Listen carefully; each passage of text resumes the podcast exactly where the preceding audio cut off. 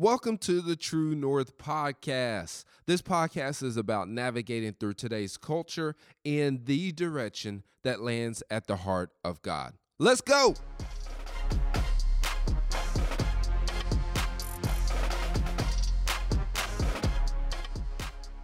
The title of my message is If We Are Not Advancing, then What Are We Even Doing?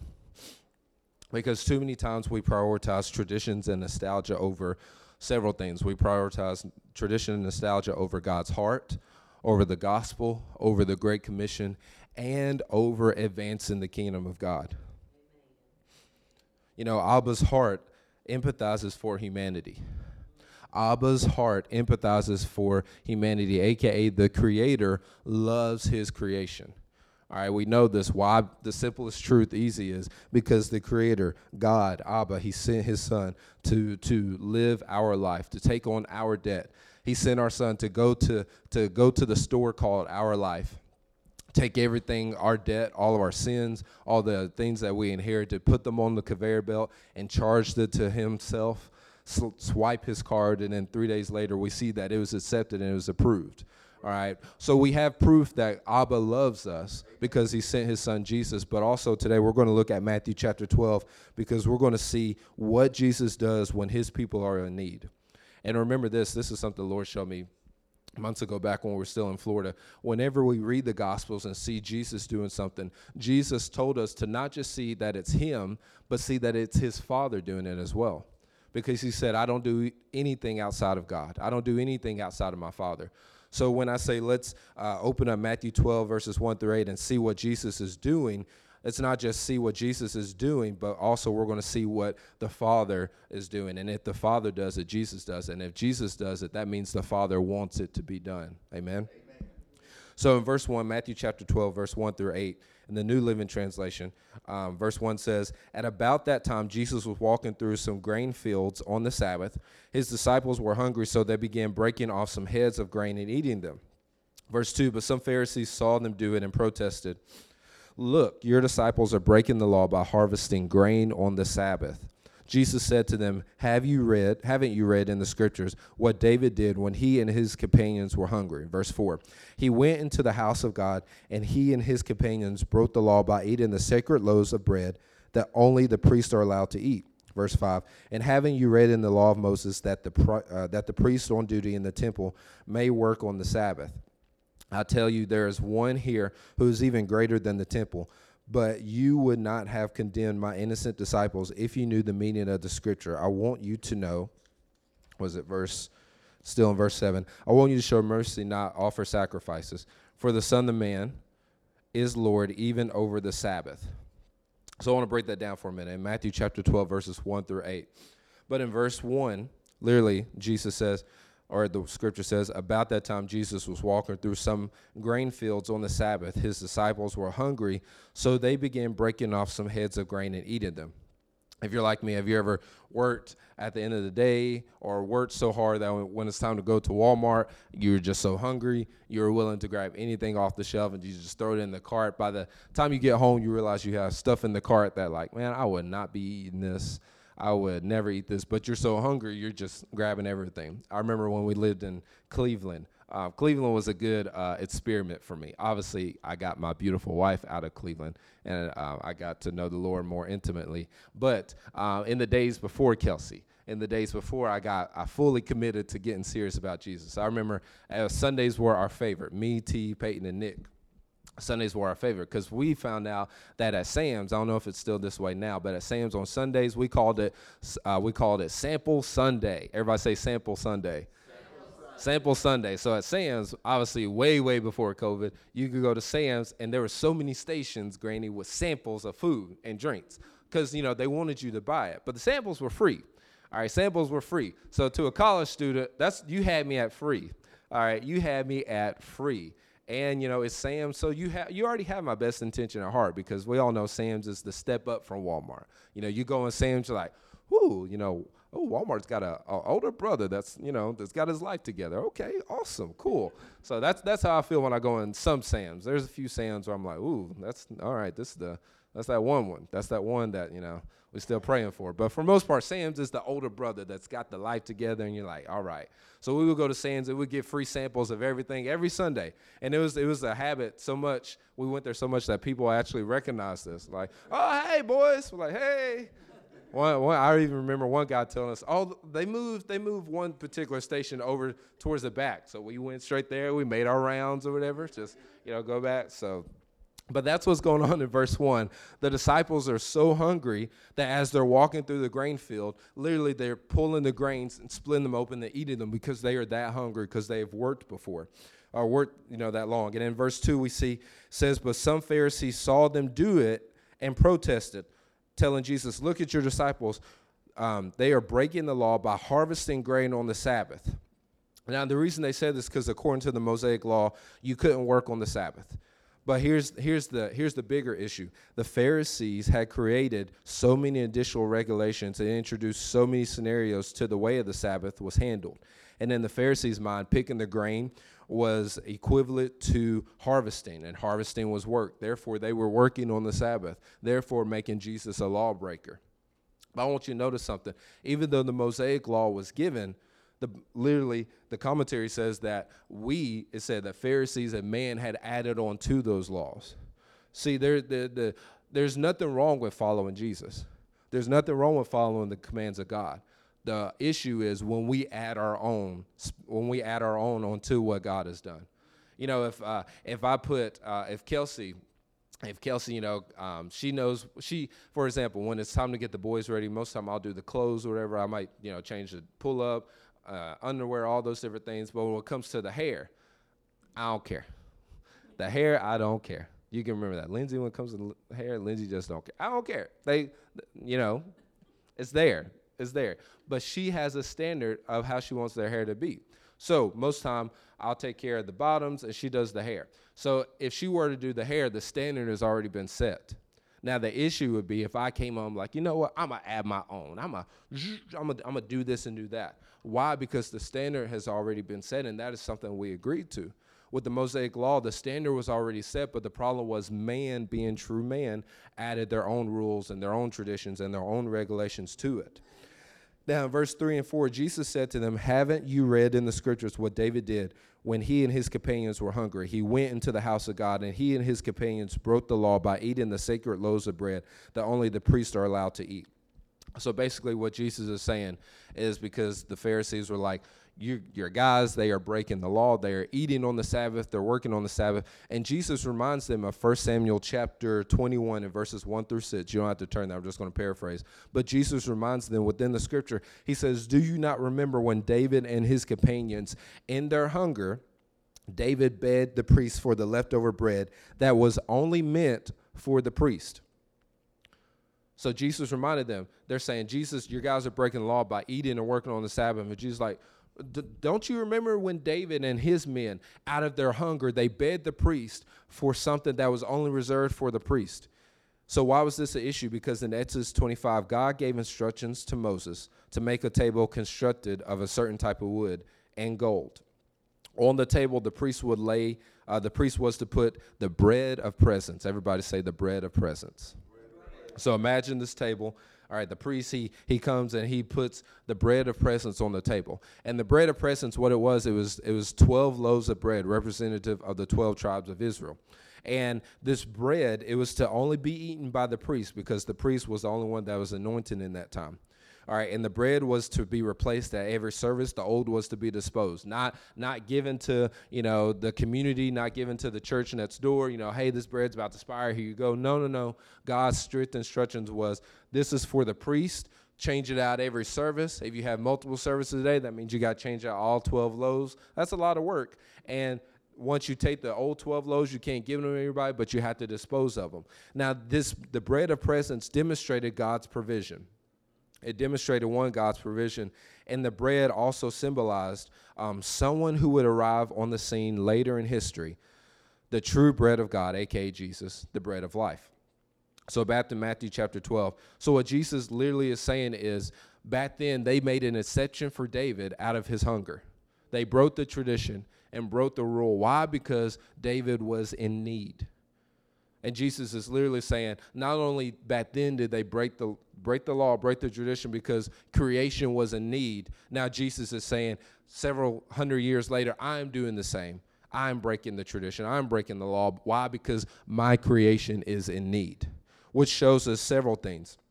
It shows us that that Jesus is more interested in serving those that are in need versus upholding traditions.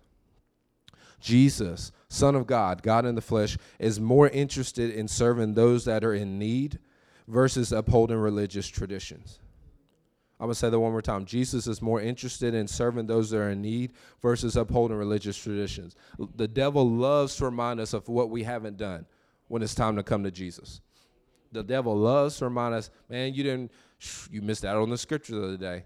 You know, Sister Letha going to ask you how many scriptures you read. You you got zero you got zero scriptures read or man you didn't tithe enough. You didn't you didn't you didn't serve man you you had to work the other night when they were cleaning. Why you why you about to go to the lord in prayer? Why you about to take it to the lord in prayer? The devil loves to remind us of what we haven't done. You know why? This ain't even in the notes. You know why he loves to remind you of what you haven't done? Because he's scared of what you can do. Mm.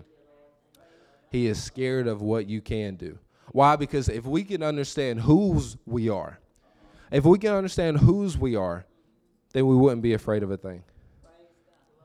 In fact, in the in the in the end of times, if you look at Revelations, there's a scripture where it literally says, "As we are being called up to heaven." Literally, the Bible, the scripture says that we look and we see the accuser of the brethren, and in and in the scripture says that the person asks the Lord, "Is is this him? Is this the one that caused the world so much grief?" Is this the one that caused me so much turmoil? Why? Because if we were to realize whose we were in comparison to Satan, in comparison to the devil, we would be we would be astronomically surprised on how big we truly are, how strong we truly are, how wise we truly are, how powerful we truly are. Well, Lindsey, that doesn't help me when it comes down to paying bills. It should.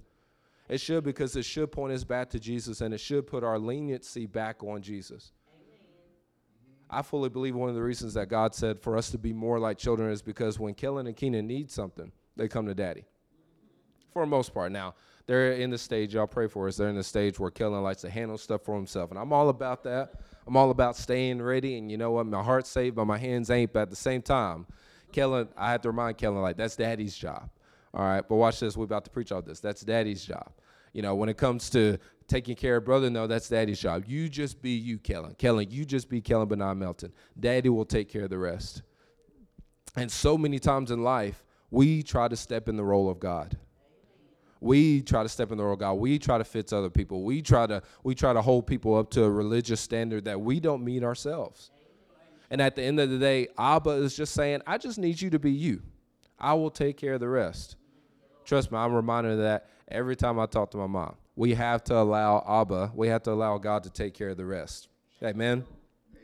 But understand this point Jesus is more interested in serving those that are in need versus upholding religious traditions. So here's my first question Who is Coopers Grove? Who, as a church, are we more like in that story? Are we like Jesus, forsaking tradition in order to meet the needs of those hungry or hurting? Or, or, or by our actions, are we more like the ones prioritizing their self made inherited traditions above God's creations? In that story, are more like Jesus saying, Hey, do, do you remember when the law was broken for David because these people are in need? Guess what? My people are in need, so therefore I am providing for them. Are we more like that? Or are we on the other side saying, pointing, hey, hey, uh, you're not doing this right. It's not looking this way. It's not sounding this way. It doesn't, it doesn't smell this way. What do our actions say about us advancing God's kingdom? What does our action say about advancing God's kingdom? When when I say advancing the kingdom of God, I'm not talking about growing a church but I'm talking about the I'm talking about uh, uh, getting souls saved, adding souls to the kingdom of God because there's a difference. Do I want the church to grow? Oh yeah, oh yeah. Everybody say, oh yeah. Oh, yeah. Do I, would I love to see more musicians in the church? Oh yes. Would I would I love to see uh, more people? It's uh, greeting as we come in. Yes. Would I love to see the parking lot full? Yes. Would I love to see a playground for Kellen because he that's the first thing he asked. Where's the playground? Yes. But at the same time, all these different things should be a byproduct of us focusing on transforming the community. Coopers Grove is in Lexington for a reason. And the fact that we're in the county means, guess what? We're responsible for the county and the city. Oh, yes. That means that God is entrusted, watch this, God has entrusted the person that you see in the mirror to transform the county and the city for the glory of God. And as we as we go to people that are in need, as we show them in you think about this. McDonald's has it, they are very smart. McDonald's is horrible on my stomach. If you agree, just say amen. If you don't, it's all good. McDonald's is horrible on my stomach, but you know what it's great at? It is great for my wallet.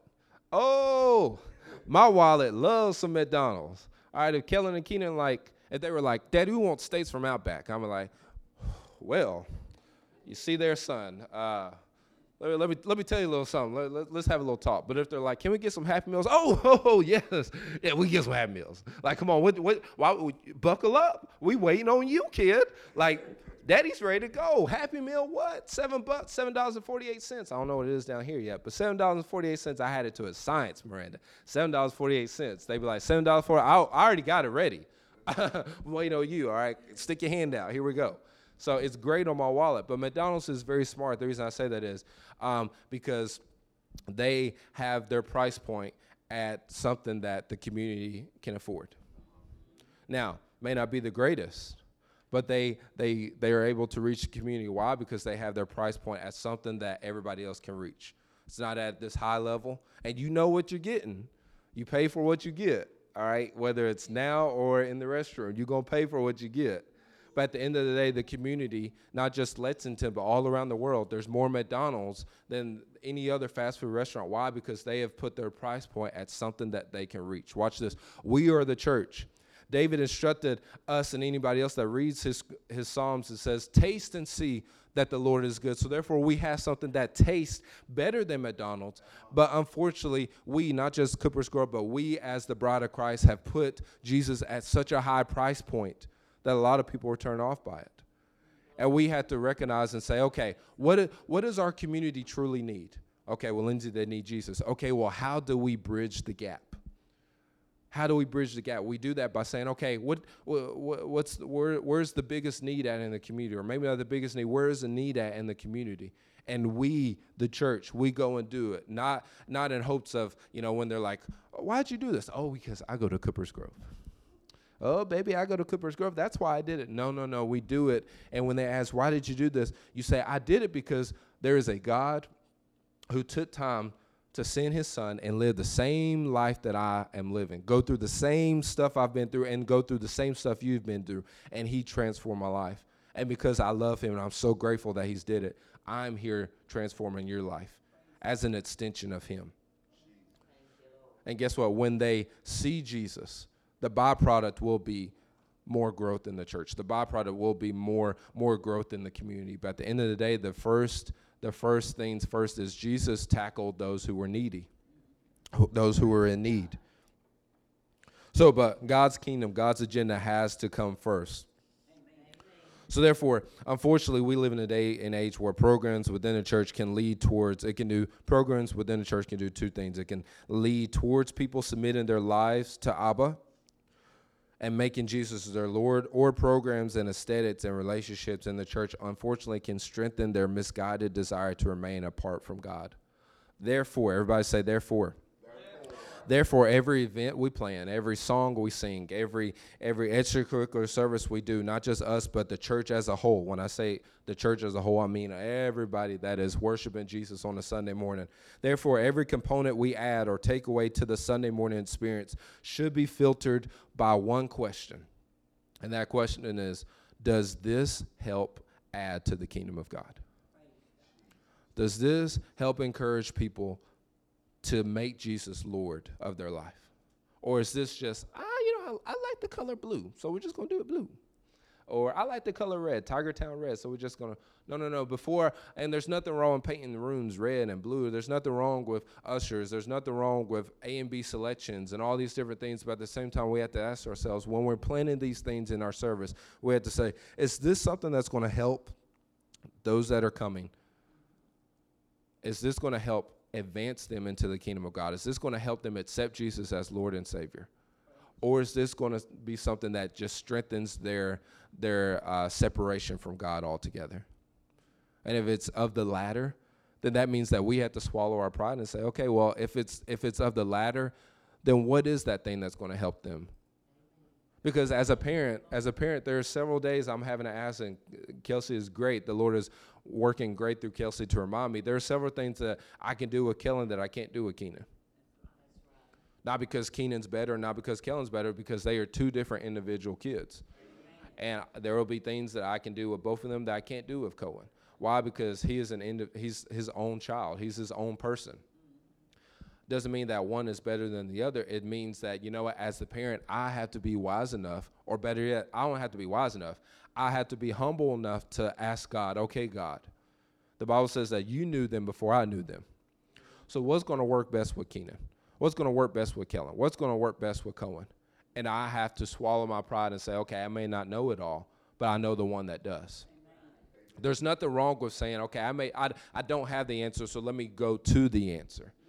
And so many times we, we get we, we get afraid that people will see less of us if we don't know the answer. But I've noticed that Kellen respects me more that I'm able to find out the answer. In fact, sometimes he's even if he asks me something, it's like, "Daddy, what's this?" I'm like, "I don't know." He'll be like, "Well, ask Siri." I'm like, "I don't want to ask Siri."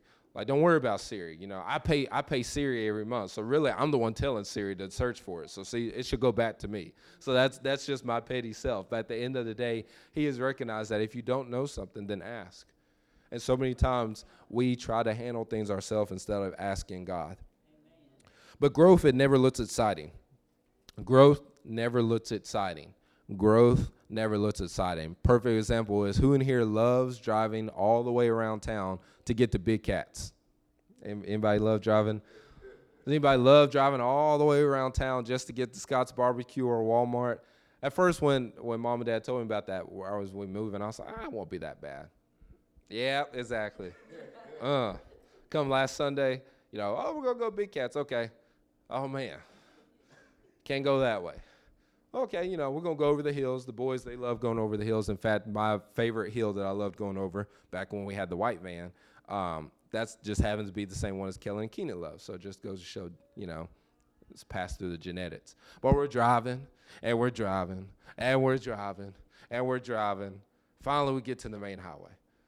Keenan's like, "Are we there yet?" Oh no, son, we are not there. We are far from there, buddy. We got a couple speed traps to get through few red lights to go through, and then we will be at our destination. But growth is never exciting. However, um, the best way to look at growth is a temporary discomfort that will produce an exponential reward. Growth is never exciting, but the best way to look at growth is it is a temporary discomfort that will produce an exponential reward. Why? Because uh, Pastor Alita said it last Sunday. She said, We have six months till the bypass is ready. That means that we have six months of driving full circles to get to where we want to. But that means after six months, we will have plenty of people coming past this way seeing the church. That means the foot traffic. Listen, I, am only 32 years old, but that means that we will have, in six months, we will have more foot traffic, more eyes passing the church than the history of the church ever being in this one spot. Not because things are better or not because things were worse, just because we're in a season of growth. But growth doesn't look fun. Growth doesn't feel fun. Growth doesn't sound fun. But at the same time, it is a t- temporary discomfort that is going to produce something greater in the end.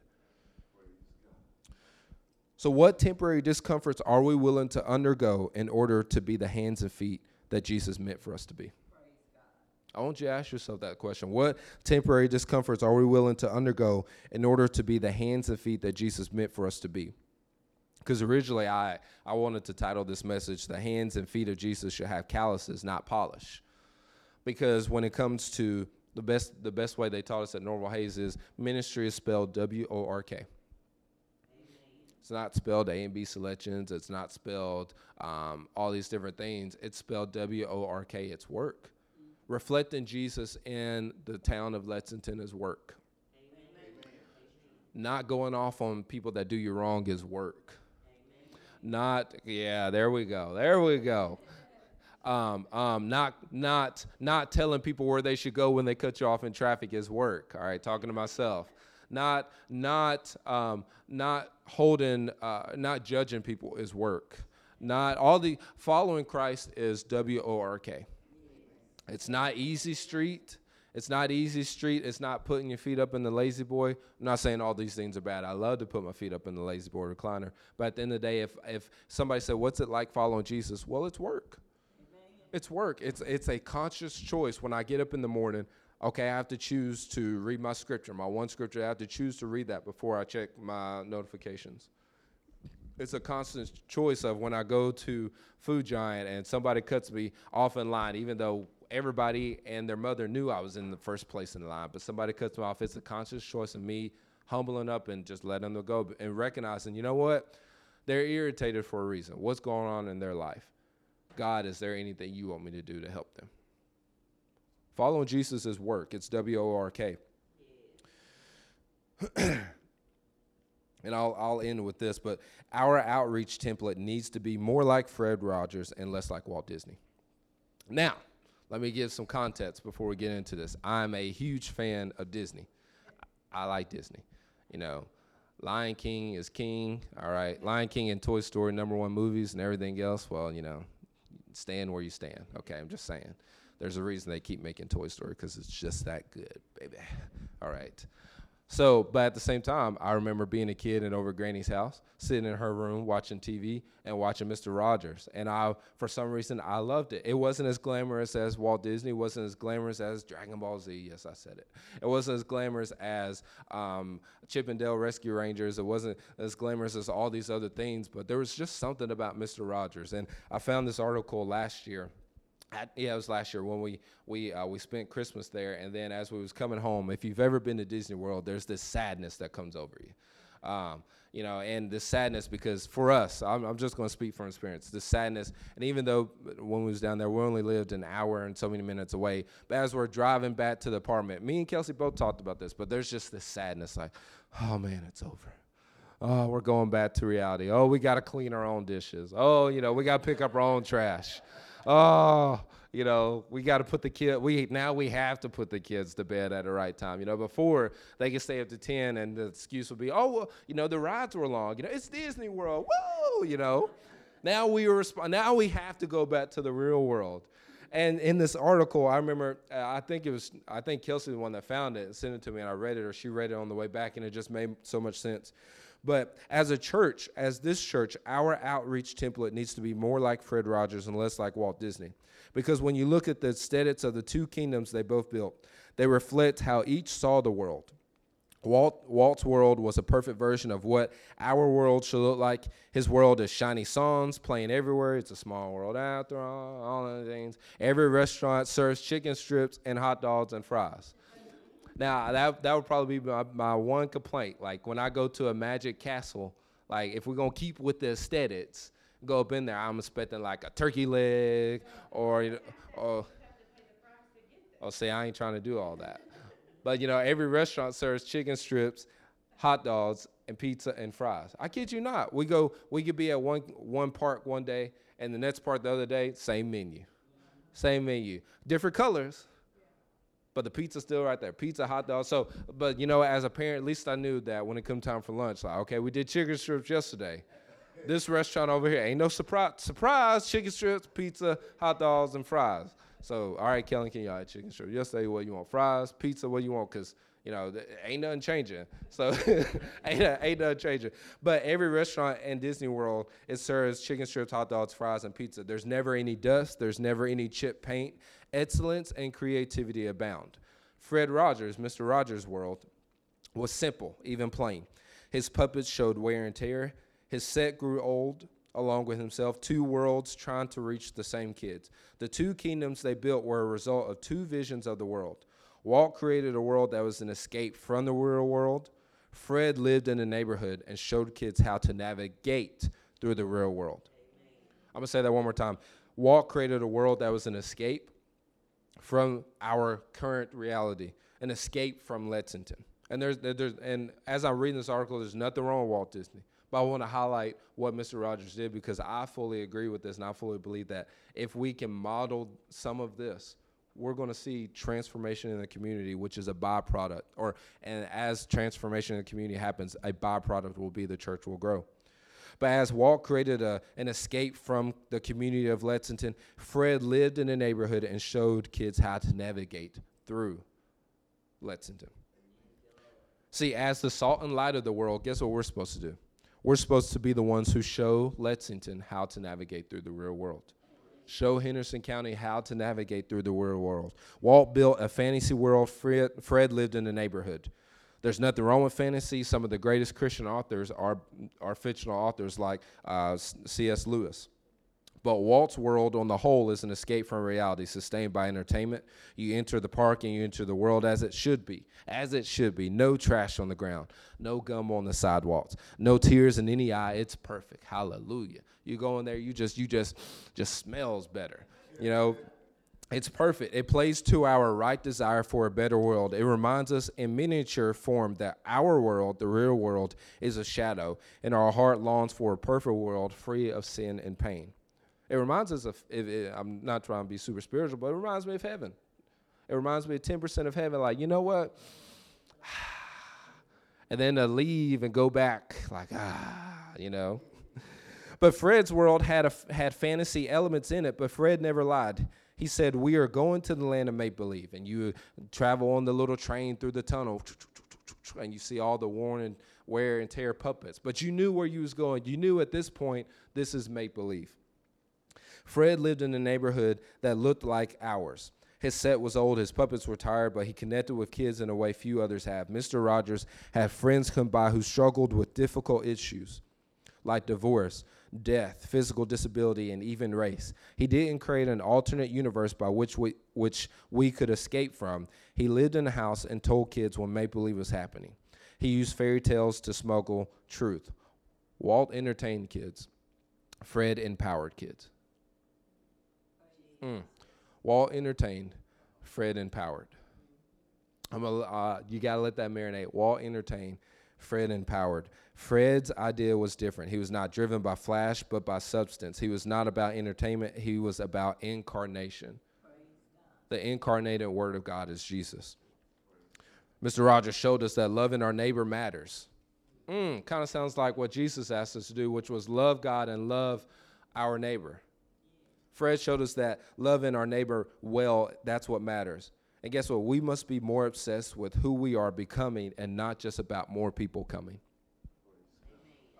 as a church, we have to be more obsessed about who, what, am, am I becoming more like Christ? Is, is, does my conversation sound more like Christ? I'm not talking about the these, thus, and thous, but I'm talking about, we don't see in the scriptures where Jesus fired shots at people, like verbally. And you gotta understand, I used to be a youth pastor, so I'm trying to adjust my lingo. But firing shots mean we don't see Jesus um, um, snapping at people. We don't see Jesus have, you know, even a low level of pettiness talking to myself.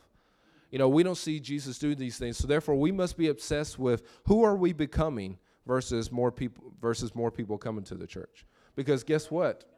We are in the perfect stage right now to where we can tra- we can allow the Holy Spirit to transform us.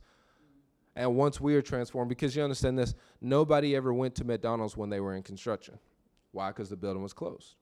They didn't want you to see the, the nails and the hammers and the dust and all these different things. They waited till they had the finished product. Well, guess what? We are in a in a mode of construction. Yes, people are allowed to come, but still, you got to look at it as don't look at it as oh the church is empty. Oh, you know we only have this many or oh all all these. No, no, no, no, no. Oh man, we are. Look at this blank canvas. Oh, look at the paint that Jesus is acquiring. Oh, he's about. Oh, look at look look at all the different paintbrushes he's about to use to paint the thing that he wants. Oh, look what he's about to do. Oh, look at man, that's look at all those canvases. Oh, is he about to build a museum with all these blank canvases that he is doing? We have to shift our mindset and look at this different. I remember a couple weeks ago, I was going out to get uh, to get our guilty pleasure, which is a cup of ice with Coke and a Hershey bar. Cup of ice, Hershey bar. So I was going out to get our guilty pleasures, and as I'm driving, it's like you know, it's like 9:48, so I'm trying to hurry because growing up, I remember the town shuts down at 10.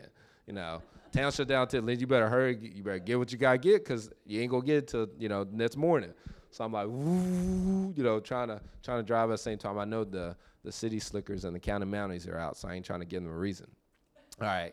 So pull up in Sonic, and you know, as I as I hit the button, you know, or whatever, I'm waiting for them to bring my order. I just look, and I see the most beautiful thing. You know what I see?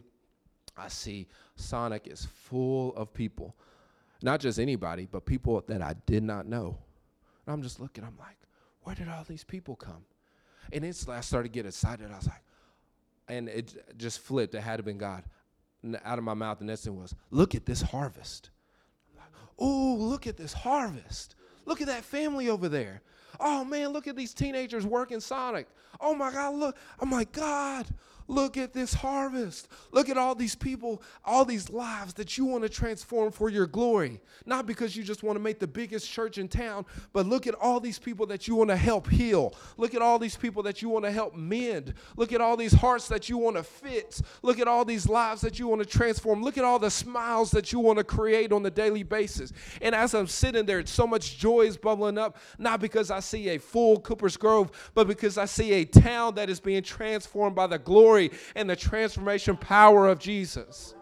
And because he does that through us, guess what? The byproduct is the church will be full. The parking lot will be full. Playground in the back or whatever it is. But it only happens when we prioritize advancing God's kingdom first. Advancing God's kingdom first. It's not in the notes, but the reason I say McDonald's has the most fast food restaurants out of anybody, out of any company, is because they recognize where are people at financially, and that's where we reach. That's where we reach. If we extend our hand at a level that they're able to obtain, then they will grab a hold. Faith, faith in its purest in, in, in, in its purest definition is you having a firm persuasion, a firm grip of who God is, who He said He was, and who He said He will always be. And true faith is you not letting go of that grip that you have of God. No matter what is happening, no matter who is happening, no matter who says what, no matter what happens, no matter when it happens. True faith is just us gripping a firm persuasion that Jesus is who He said He is. And I fully believe that we will grow, but at the end of the day, we have to see ourselves as the hands and feet of Jesus. AKA, we should be having calluses, not polish. What I mean by that is the hands and feet of Jesus should have calluses. It should look like it's been working. And, it, and not just look like it's been working. The reason it looks like it's been working is because it's been working. So that means tomorrow, now that you have been, now that you know you are the hands and feet of Jesus, tomorrow when you go to work, guess what? You, you, you need to you need to ask somebody, especially that coworker that you're like, oh my God, I got to work with this person again. But instead, before you even had that thought, you need to be like, you know what? Just under your breath, like, God, you know I don't like this person. You know I can't stand them. But guess what, God? You created them. So that means that they serve a purpose. So, Lord, what can I do as an extension of you to help them? And that's hard it's hard because there's people in my life. Me and Kelsey, we talk about this, and she's better than me. I, I, the Lord's working on me. I have that one list, that one, that one blessing list. We'll call it that. You know that if you're like, if God's like, Lindsey, I want you to bless them. I'm like, oh, I, all right, right, let's bless them. You know, like, and if you ain't picking up the, the, the hand motions, then you know what I mean by the blessing. If God was like, Lindsey, I, I need you to be the hands and feet and bless somebody, that I'm like, oh, I, I got the list, Lord. I'm ready. Like, use me. All right, fivefold knuckle shuckle. That's all I'm saying. But even, but even as reflection of Jesus, if I'm going to reflect Jesus, if I'm going to be his hands and feet, I have to do away with that list. Or better yet, here's where it really hurts. Can I can I tell you where it really hurts? I have to look at that list and instead of blessing them, I have to bless them. Instead of blessing them, I have to pray over them pray for them. Better yet, here's where it's really going to hurt. I have to intercede for them. And see, interceding isn't just a one-time thing. The Bible, when the Bible says that Jesus intercedes on the right hand of God, He intercedes for us. It doesn't just say, "Oh, He prays for us one time." No, no, He's constantly interceding. As the seconds are adding up, He like He doesn't stop praying for us. He doesn't stop pleading for us. His blood that was shed on the cross doesn't take a day off, a second off, an hour off, a millisecond. You know, as parents, sometimes we just need that. That we go to the bathroom, just need that. Kids are screaming outside. I'll be at work. I gotta take a bathroom break. Work's going crazy, but we just no. Guess what? Even though we had to take that, the blood of Jesus doesn't have to take that moment because it can't afford to take that moment. Why? Because our, we, uh, we are in something that the blood of Jesus has to continue to work for us. But now that we recognize that, that now that we know that, we have to be the hands and feet of Jesus and be like, okay, I'm going to get some calluses today, and I'm going to, I'm going to pray for those that offend me, or I'm going to pray for those that despitefully use me, or I'm going to be better yet, I'm going to pray for those that I don't even know. Now, I'm not saying you be in food giant and go up to a stranger, like, hey, how you doing? Come out. Not saying all that. Not saying. I mean, but you know, if they if they're robbing the chicken, then you gotta do what you gotta do. But what I'm saying is, you know, you don't know everybody in Walmart. I know that's an understatement because I feel like when I go in Walmart, there's 12 people I know. I even told Kelsey, I said, I feel bad for you because I have to say the sentence all the time. Oh, I went to school with them, or oh, that's a cousin. It's always those, or better yet, oh, that was one of mom's kids. So it's, uh, it's most time it's those three sentences: school, cousin, or one of mom's kids. But at the end of the day, like we have to be the hands and feet of Jesus because that is the only way this church is going to grow. But we're going to be the hands and feet of Jesus, not because we want to see the church grow, but because we want to see the town of Lexington changed for the glory of God. Because I'm pretty sure each and every one of us, and I'm, I'm, for real, I am closing with this. I'm sure we we can think each and every one of us can think of somebody we know that is hurting, somebody that we know that life has just been dirty to them. I'm not saying that we have it all together because life has definitely done some not so nice things to us but we never see Jesus focusing on himself. He always focused on everyone else. And I'm not saying that you have to put yourself um, third, fourth, fifth, or last. You know, I'm not saying that you can't pay attention to your own mental health. What I'm saying is, if we truly be like Jesus, thank you, baby, help me. If we truly be like Jesus and focus on someone else, you know who else is going to get taken care of? Us. Jesus said if we put him first, everything else is going to be taken care of everything else is going to be taken care of. Because guess what? I'm going to remind you, I'm going to say this and I'm done. I'm done. But we are conduits of Jesus, we are conduits of his transformation power. So, therefore, if we are interceding for somebody, he is flowing through us to get to him or get to that other person. So, as he's flowing through us, even though we're interceding for somebody else, still it's coming through us.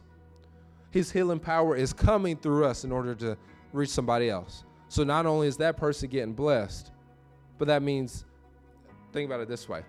We back to the Sonic illustration. But if you're going to drink a nice strawberry limeade from Sonic, the straw is the conduit.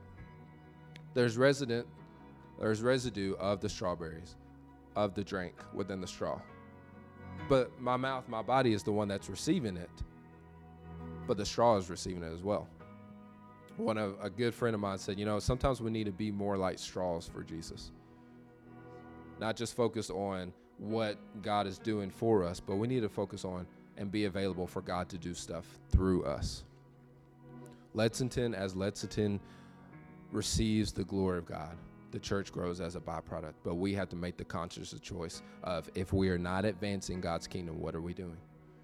If we're not, if we're not looking for people that are in need to help, buy a meal, change a tire, um, you know, gift card. Pastor Letha said it last week. Get, you will be surprised the little things that help. You will be surprised the little things that help. It may be little to you, but it's big to somebody else. It's big to somebody else. And when they ask why you do it, we don't say, well, I'm doing it because I belong to this church. No, we say, I do it because my life has been changed by Jesus. Let me tell you about him. Amen. Amen.